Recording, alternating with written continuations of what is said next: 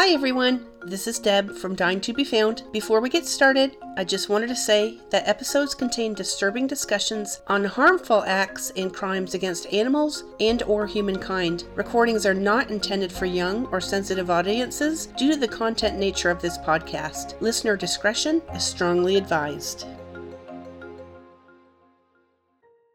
Hi everyone, I'm Deb. And I'm Beth. And we want to welcome you to episode number 25. Beth, we are on episode number 25 already. How can that be? It seems like we just started. It does. Well, let's keep going. Want to? Oh, for sure. This is fun. This is great fun. I'm so glad I found a hobby that I can stick with. you know my attention span. I do. So, we are glad that our listeners are taking the time out to be with us today. Beth and I are trying to find stories that you can relate to and leave the content up to you. If you follow our social media, you'll see that we just added a Linktree account so that you can go to one spot for all of our information. And that includes our website, social media accounts, and a little bit extra. So, what I'll do is I will add this Linktree to the show notes and you can go straight to that, find out all our contact sites. I even added a new Google form that you can fill out for requesting any types of storylines that you would like to hear. So check it out. Anything you want to talk about before we get started? Well, I was really up early at 5 a.m. this morning and I got right into my rubber stamping. I completed my 45th Christmas card, part one. I still have just a few more little additions to put on top of my card, but 45 Christmas cards will be completed in about a week. That is amazing. What website can people go to to check out your your cards because you are a professional? Thank you. Just Google sunflowers and dragonflies, and I'm the first one on top of the Google page, and you will find my blog. And my mantra for Christmas is you can't be too early for Christmas if you never stop celebrating in the first place.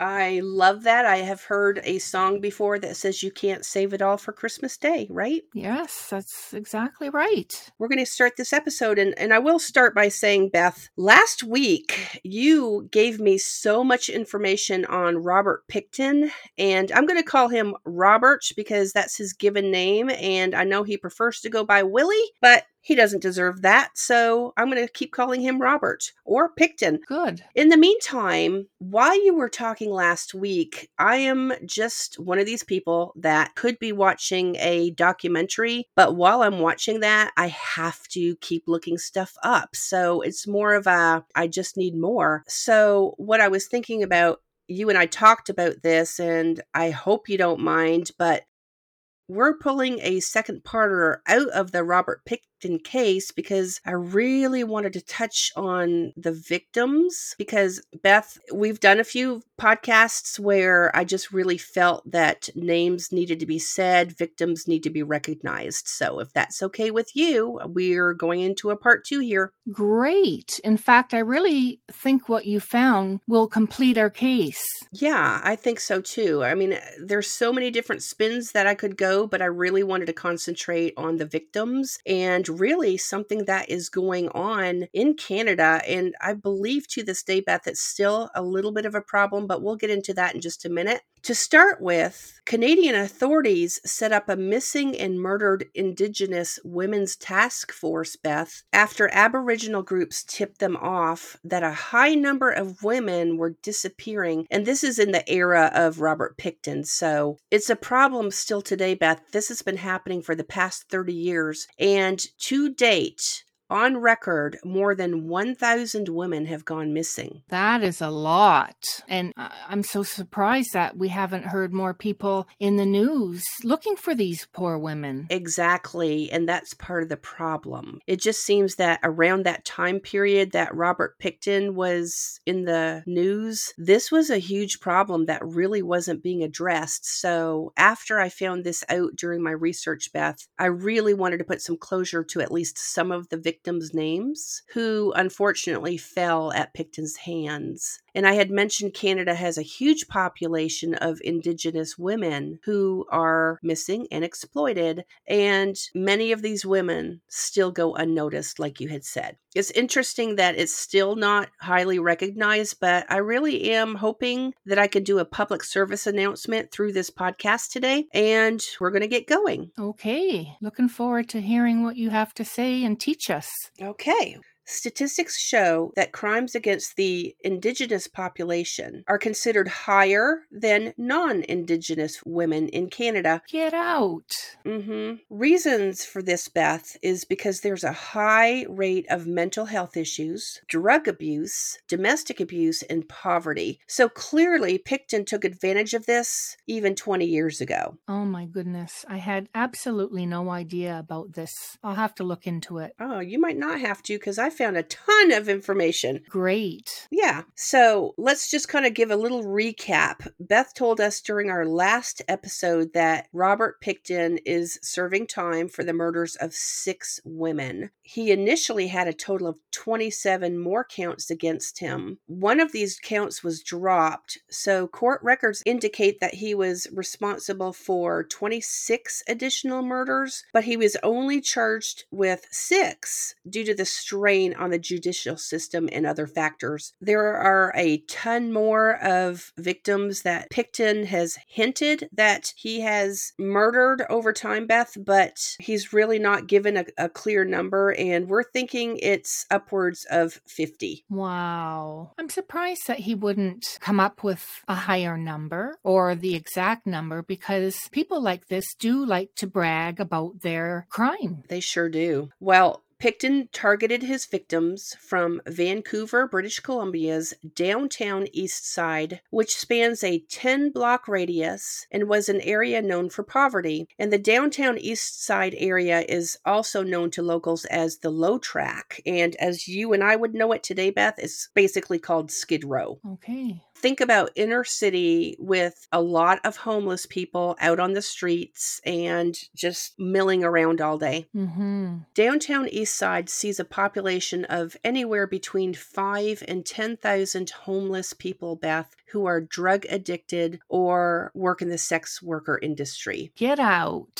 This is an annual number, so that's how many people come through that city. My goodness. And this also happens to be the area where Pickton discarded animal parts at a nearby rendering plant, which takes a combination of slaughtered animals used in biodiesel products, your makeup that you're wearing, Beth. Ooh. Yep, this includes the heads, hooves, bones, blood, internal organs from livestock, plus other farm animals, roadkill, and euthanized pets. Think about it because you see animals on the side of the road quite a bit, or at least I do where I live. Mm-hmm. And they've got to go somewhere, right? Yes, I wondered what they did with them. Yeah, I'm hoping that's not where hot dogs come from. Oh, don't even talk about that. I don't want to know. I always tell people don't even go there because I don't want to know because I love hot dogs.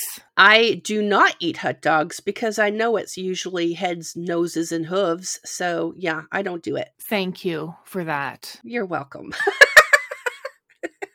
I don't know. I'm just saying it. All those parts, at least they're using them for something. Just to let you know, if you are a baker as well, this is where your lard comes from, along with your toiletries, Beth, such as toothpaste. Ooh. Cosmetics, like I had mentioned, shampoo, soap, and I could go on and on. Wow. I had no idea about all that. That's quite informative. I know it's intriguing to me. Inside joke, folks. Yeah, we were just talking about that. We are um, talking about our verbiage that we use pretty commonly, but if you want to see what they are, go to our Instagram and you'll see a list. You'll have to scroll down though. So let's talk about some of the victims, Beth. I really want to give them justice here. And as a caveat to identifying these women, Vancouver police did nothing because they did not prioritize crimes against sex workers. We know that from many other different cases, Beth. mm-hmm. Unfortunately, they were not prioritized because they lived a transient lifestyle. However, the RCMP did actually form a task force called the Project Eclipse, where experts began profiling a potential serial killer in the area in association with these missing women. During a jailhouse confession, Pickton told a cellmate who happened to be an undercover cop that he had killed a total of 49 women. Pickton stated that he was disappointed in himself for becoming sloppy, and some of Pickton's friends backed this up by saying that over the years he had bragged to them about luring women to the farm by offering them drugs and then eventually using a wood chipper to dispose of their bodies and feeding the rest of their remains to his his pigs. Now, you had talked about that in episode one, how he had done that. Well, shame on their friends.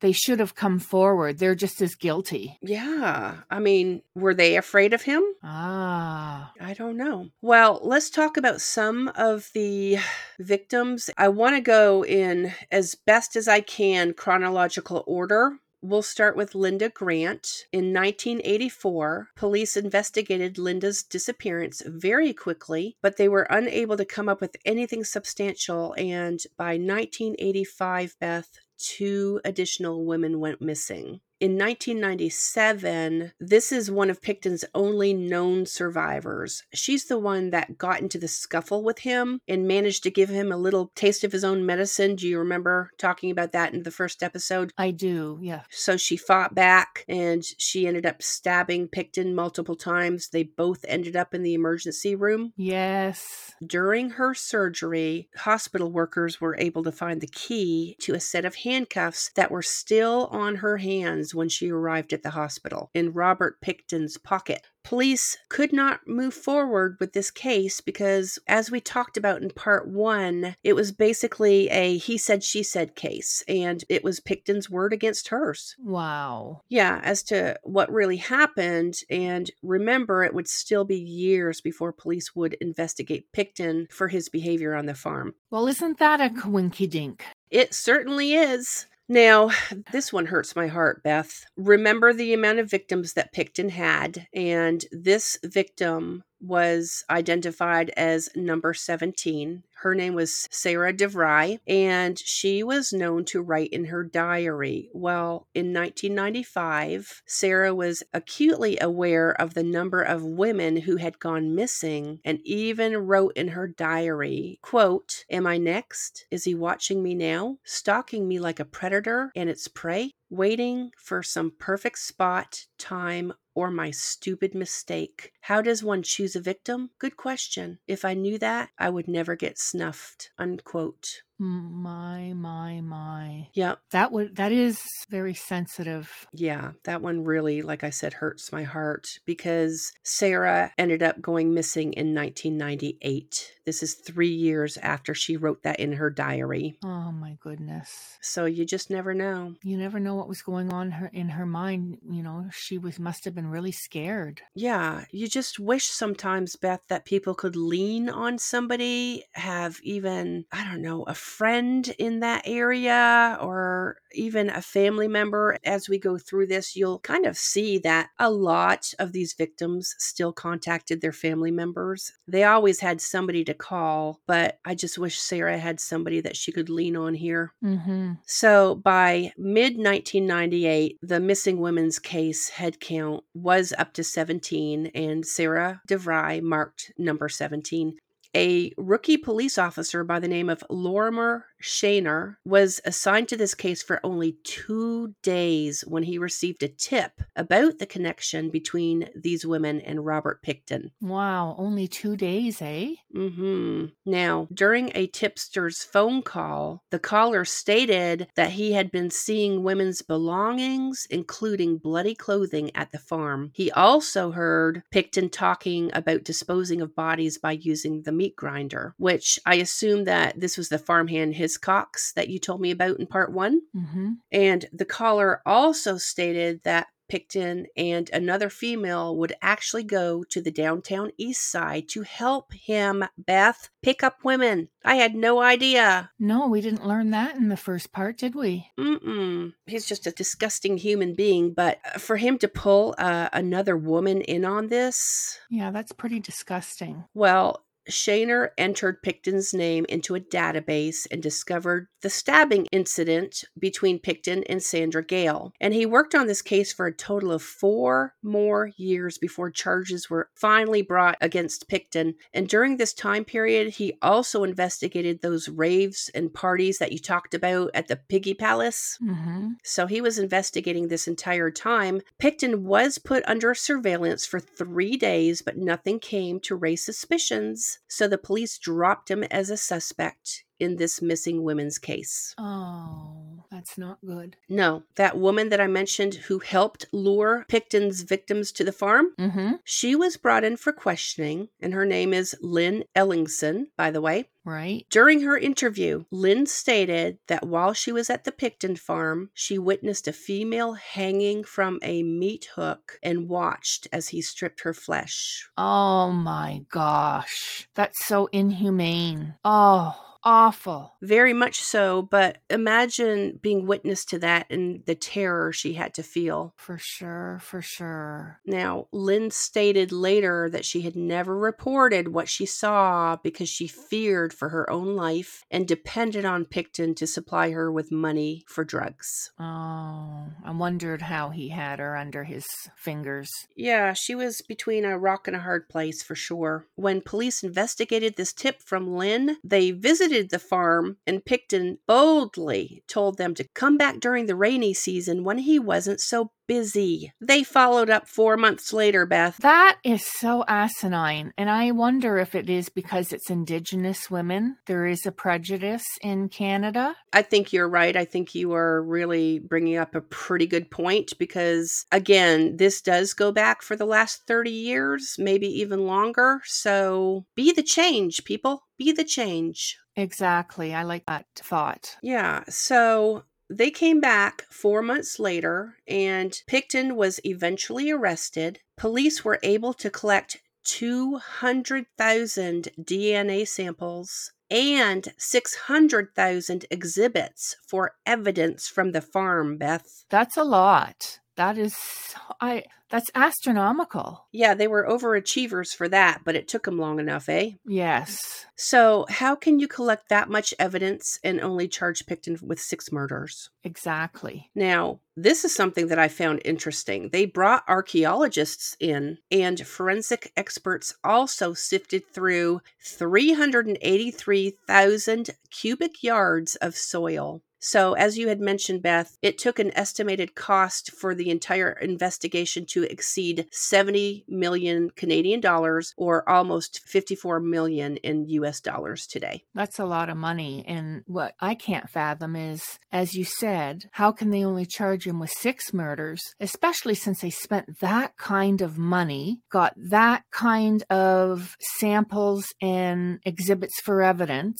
Just outrageous. Yeah, it's terrible. Now, I will ask you a question though, because we found out that he was only charged with six murders, Mm-hmm. because it would be a tremendous amount of pressure on the jury. Put yourself in the jury's chair there for a moment, Beth. Mm-hmm. Would you be able to handle listening to 27 cases No, against one person? That would be, I, I don't think I could mentally handle that. no, I, I couldn't either. That would be tough. Well, I want to talk about the six women that Pickton was charged with in their murders, which you spoke about in part one. But keep in mind that each victim is assigned a number. So they're not listed in numerical order. These are just the cases where the women's remains were found at the farm. So it won't be specifically in numerical order here. On count one, Serena Abotsway. She was aged 29 and born with fetal alcohol syndrome. Both parents died when she was four years old, so she was eventually taken to foster parents and remained with them until she was 17. But I believe, Beth, with fetal alcohol syndrome, there is a lot of violent tendencies. So this was not unusual for Serena to act out, and she was eventually placed into a group home. And this is where she was introduced to drugs. Well, I find it really unusual that in a group home, this type of activity takes place because I thought in a group home there would be a lot of workers because my son works in a group home and I know that they are have a keen eye and watch out for their residents. Yeah, I believe that, but too, you have to remember that you're dealing with teenagers and not going to lie, teenagers can be sneaky. I was a teenager once. And you were sneaky. All right, so Serena was acutely aware of the missing women of downtown Eastside and often spoke at rallies to demand action to be taken in support of the victims. Good for her. Yeah, you go. Mm-hmm. She was known to call home every day and was eventually reported missing by her foster mother on August 22nd of 2001. During one of her calls home, Serena's brother quoted her as asking him to please make sure their younger foster siblings never ended up living the life she did. Oh, that's heartbreaking. It is. It is because like I said, these are the people that were found on Pickton's farm. Mm-hmm. So she was the first person to be found on his farm. Now, Mona Lee Wilson was age 26. She hated wearing dresses when she was a little girl, but she loved animals. Just like you. Yeah. She grew up with a foster family where she lived from the age of 8 to 14. And Mona was eventually placed in a home for single mothers. But two years later, she was addicted to heroin and became a sex worker to support her habit. She never stopped trying to break her addiction, Beth but eventually disappeared in November of 2001. Good for her for trying to break her addiction. It's very hard to do that when it's a habit. Yeah. Well, count six. Andrea Joesbury was 22 years old. She experienced mental illness, physical abuse, and exposure to alcoholism during her childhood. Hmm. Sounds a little familiar there, doesn't it? Yes, it does. A boyfriend convinced Andrea to move away at the age of 16 to start a new life in Vancouver, BC. However, he was a drug dealer and contributed to Andrea's addiction, so she began working the streets to support her habit. Andrea never overcame the heartache of losing custody of her daughter, who was put up for adoption, and people that knew her said that Andrea never recovered from that. Poor thing. That's a good example of somebody abusing drugs to numb her thoughts. Oh, yeah, and heartache. It's such a shame. Well, Count Seven, Brenda Ann Wolfe, was age 32 and last seen in February of 1999, but she was not reported missing until April of 2000. Oh my goodness. What we'll see here as I go through some more of these names in just a little bit, Beth, Mm-hmm. is a lot of these cases, these people go missing, but they're not reported missing for months at a time and sometimes even years. Unbelievable. Well, with their lifestyle of drugs, alcohol, and their past trauma, it's often hard for them to keep in touch with their family, or family members don't want to keep in touch with her. So true. All right. Brenda came to Vancouver from Alberta and she loved country music. She loved to dance and she left behind two daughters by the name of Angel and Destiny. Beautiful names. Mm hmm. Well, although Brenda had a brief addiction to drugs, she really seemed to be turning her life around and even began working as a waitress, Beth, and a bouncer. Oh, good for her. Yeah, so she was trying to get on track, which is great. Mm-hmm. Unlike Pickton's other victims, Brenda was not a sex worker, but she did attempt to protect that population in downtown Eastside. She was fondly known as a street enforcer, which is likely how she encountered Pickton. Probably. With a woman so strong and tough, in my mind, I wonder how she could have been sucked into Pickton's hands.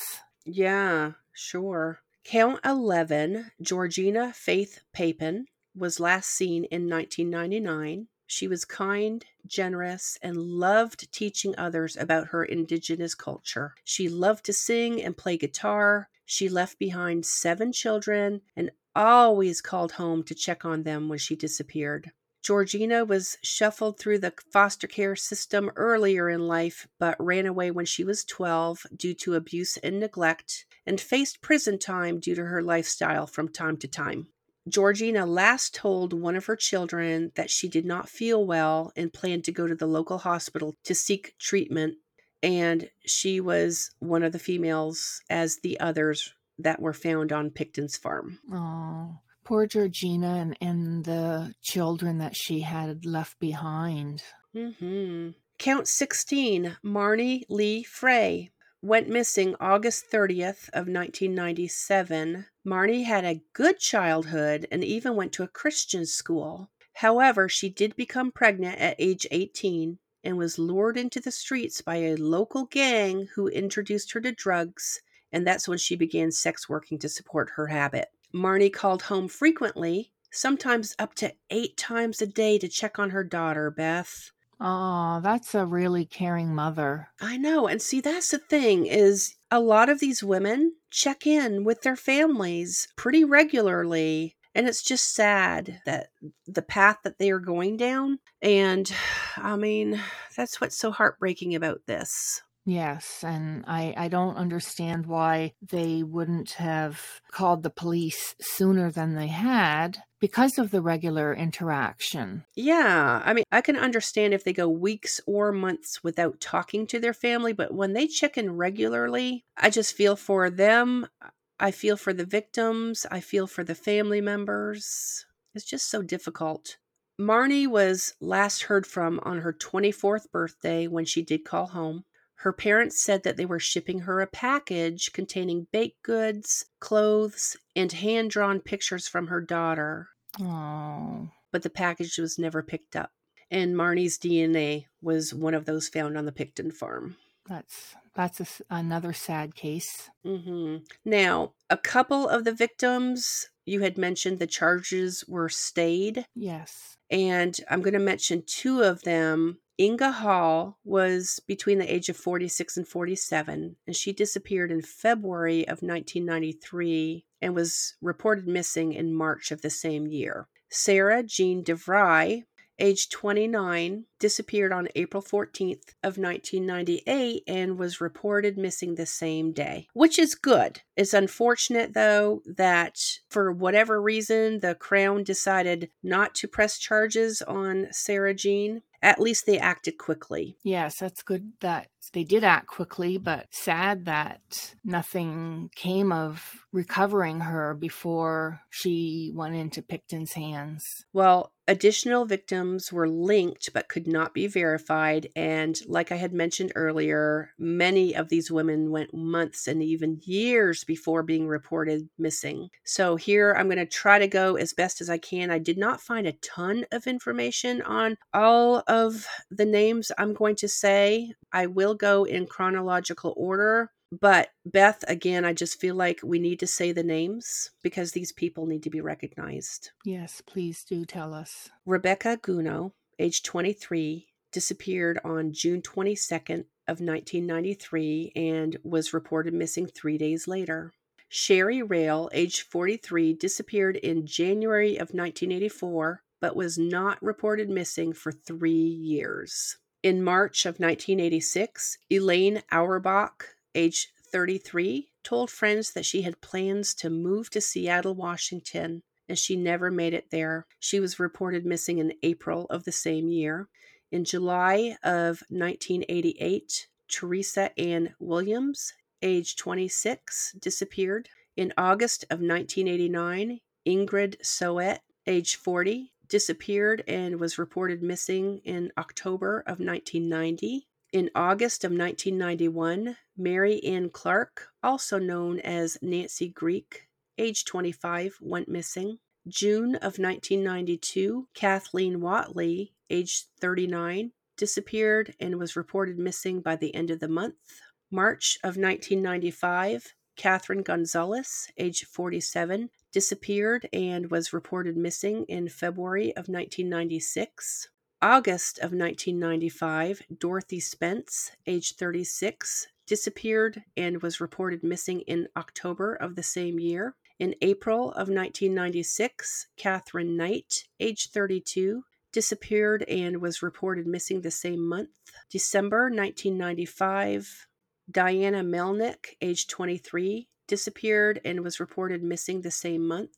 October 1996, Tanya Holk, age 24, disappeared and was reported missing in November of that year. In December of 1996, Olivia Williams, age 22, disappeared and was reported missing on July 4th, 1997. March 1997, Stephanie Lane, age 20, was hospitalized for a drug induced episode, and the day after she was released, Beth, she went missing. Let me stop here for just a moment because this one, this I found incredible, Beth. Janet Henry disappeared in June of 1997 and she survived an encounter with Clifford Olson in the 1980s. Do you know who that is? Oh, yes. I thought of doing a podcast on this. Yeah, so I had not heard of him until I was looking into these women's disappearances. We need to do a podcast, but it's just so unfortunate that she would encounter Olson and Pickton it's unfortunate that she would have encountered Olson because at the time she had been drugged, but for some reason he had spared her and never gave a reason why. Oh, for goodness sakes. Yep. Now, Janet eventually disappeared from downtown East Side on June 28th of 1997. Marnie Frey, age 25, disappeared in August of 1997 but was not reported missing until September of 1998. August 1997, Cindy Beck, age 33, disappeared, but she was not reported missing until April 30th of 1998. I'm not really sure what month this occurred, Beth, but Kara Louise Ellis disappeared at some point. Her DNA was found on Pickton's farm, but they could not directly link this to Pickton himself, and the family just received her remains in 2013. What? I know. If she's on the farm, how can you not relate him to Pickton? Well, remember, he had that piggy palace. Oh, that's right. And I really think, too, a lot of it, too, of some of this DNA that may, they may have collected could be from their raves and their parties that they had. Good point. Yep.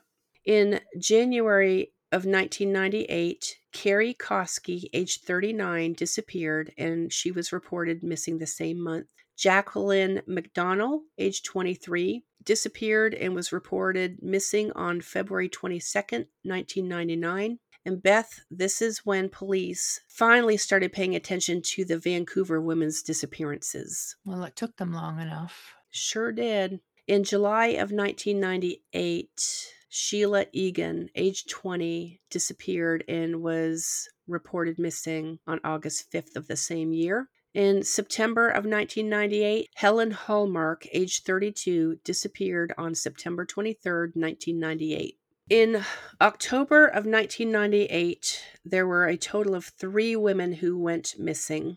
Jacqueline Murdock, age 28, Andrea Borhaven, also disappeared in October of 1998, but was not reported missing until May 18th of 1999, primarily because she was a transient and had no known address and she moved frequently. So, you know, that's one of those cases where you're saying the family does not know where the where these women are at and it's difficult to keep up with them. Julie Young age 31, was also reported missing. November of 1998, Angela Jardine, age 20, had the mental capacity of a 10 year old Mm-hmm. and had been working the downtown east side since she was 12 when she disappeared. December of 1998, Michelle Gurney, age 30, disappeared and was reported missing the same month. Marcella Creison, age 20, was released from jail on December 27th, but never showed up at home where her mother and boyfriend waited for her to celebrate Christmas. Oh, that's that's really endearing that they were waiting for her. Somebody that doesn't appear to be living on the streets. No, and you know, these families loved their daughters. They did. All right, December 2000. Dawn Teresa Crey became a main storyline to a 2006 documentary called Finding Dawn, which addressed the murder and missing Aboriginal women in Canada. She went missing December of 2000. In March of 2001, Yvonne Bowen, age 34, disappeared and was reported missing the same month. Now, there are additional names of Pickton's victims, Beth, that are not included in this case because of the stress that it would cause on the jury. And many of these victims' DNA or remains were found on the Pickton farm. Sherry Irving had friends who knew her as a warm and generous person, and she disappeared in 1997. Angela Jardine, age 28, had the mental capacity of an 11 year old. She disappeared in November of 1998. Now, the rest of these names, Beth, I was not able to find anything on. So, again, I just want to say their names so that they can be remembered. I think that it is a good thing that you're mentioning their names because in our podcast, we do try to give our victims a voice. Absolutely. So the remaining victims are Cynthia Feliks, Kerry Koski, Wendy Crawford, Jennifer Furminger, Tiffany Drew, Deborah Lynn Jones, Patricia Johnson, Heather Chinnock, Heather Bottomley, Diana Rock, Angela Arsenault, and Ruby Hardy. So, those are the victims that I could find that are associated with this case, Beth. My goodness, that's an awful lot. And then just think about the ones that weren't picked up on. Yeah, absolutely. Now, to further this, Beth, I found a 252 page transcript of Pickton's interview with the police after he was arrested. And I honestly didn't spend a whole lot of time reading it. It's 252 pages. Trust me, I've done a lot of reading in the last couple years and I'm done with all that. But secondly, I mean, he really doesn't deserve any more of my time. When he was told that he was being charged with at least two murders with the possibility of upwards of 50, he laughed during the interview. That's ridiculous. I mean, that tells you what his mindset is. Yes. When the police officer asked Pickton what he thought about these circumstances, there's really no pun intended here. He literally said it's hogwash. Ridiculous. And the police were trying to set him up, and he was just an average working citizen, noting, I'm just a pig man. And again, he chuckled. I think that goes to show you his mentality is childlike. Oh, yeah. His, yeah, you're right. He also talked about being engaged. Did you know he was engaged, Beth? No, nothing I read said that. Yep, he uh apparently he was engaged to a girl named Connie and she lived in Missouri, but she couldn't leave her job, he couldn't leave his job, so they went their separate ways. After spending time together, I believe they went on a road trip. So he came to Missouri there for a minute, visited with her, and then they went their separate ways. Hmm. All right, so if anybody's interested in the 252 pages of the transcript of Robert Pickton, I will certainly put those in our show notes, but I will not be reading any more from that. During Pickton's trial, the Vancouver Police Department issued a public apology to the victims' families by stating, and I quote, I wish from the bottom of my heart that we would have caught him sooner. I wish that the several agencies involved that we could have done better in so many ways. I wish that all the mistakes that were made we could undo. And I wish that more lives would have been saved. So, on my behalf and behalf of the Vancouver Police Department and all the men and women that worked on this investigation, I would say to the family how sorry we are for all of your losses because we did not catch this monster sooner unquote. That came from the police chief. And that was nice that he made that apology. So often you don't receive apologies from authorities. So true. Yeah. So it's good that he took the time to do that and I hope that it it sounds heartfelt and I hope the family could at least have some kind of closure with that. So, in all, Beth, this case brought national attention to the ongoing challenges with missing and murdered Indigenous women and girls in Canada and throughout the Pickton investigation, public outcry called out police investigations, stating that the RCMP and local law enforcement blatantly failed to protect Indigenous women and sex workers against societal prejudice. For example, during the 1990s, 80% of Canada's sex trade came strictly from Vancouver, and many of these women's families had not heard from them in years. Woo, that's a that's a high percentage rate. Terribly high. Absolutely. Well, we're going to go back to 1978 because I do want to bring attention to the fact that the RCMP did join forces with the Vancouver Police Department to form a missing women's task force. But by 1995, not a lot was being done to bring these women home. For example, out of the 26 women that Pickton was linked to, Diana Melnick disappeared in 1995 and then we had more disappearances one in 1996, six in 1997, four in 1998, five in 1999, two in 2000, and Beth, an astounding seven more women went missing in 2001. Wow. Public outcry forced the Canadian government to take action, and just in 2016, Beth, Prime Minister Justin Trudeau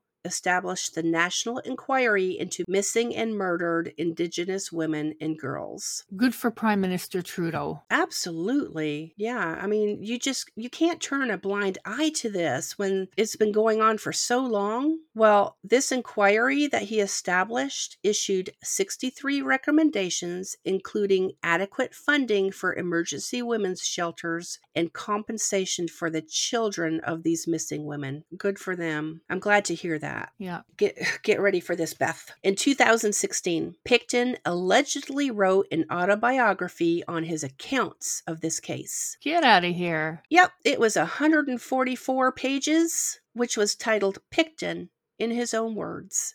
and was allegedly smuggled out of the prison by a former cellmate. Wow. It sold on Amazon for a brief period of time, but public outrage had the book withdrawn. Thank God. I didn't even go look for it. I'm sure it's out there somewhere, but holy cow. Yes. And since this guy does not deserve another second of my time, I'm going to end our podcast today by saying that I hope the Canadian government has success in finding more missing women. I will say that from what I saw, Beth, they were able to locate some of these missing women from the task force reports who are now living elsewhere in Canada. Some of these missing women came forward because they found themselves on that list. You know, with internet access today. Yeah. That would be pretty freaky to find your name on that list. It sure would, especially 30 years later. Mm-hmm. But I'm glad that some of them were able to move on and get out of that situation because a lot of the people that did come forward are living good lives today. Good. Very good. Nice to have a little bit of a glimmer of hope out there. Yeah. Well, that's it. I'm done. This is um, mission accomplished. I really, really, really needed to um, at least give a voice to these women's names. Well, thank you, Deb, for doing that. And uh, wonder if today you have a teachable moment. Teachable moment. Sure. Beth, have you ever had a negative first impression of someone but found out later that that person was really, really nice? Yes. Yeah, well, we know it's easy to judge a book by its cover, and for those listeners who have never heard this term, it means that people are easily judged by how they look, how they dress, how they act, and so on. And I think a lot of these judgments are based on the fact of ignorance, Beth. For example, I work with a lot of diverse cultural groups, and that's really not something that we grew up with. I agree. Yeah, well, at least over my lifetime, I found that learning about these different social groups is very eye opening and really, really interesting, Beth.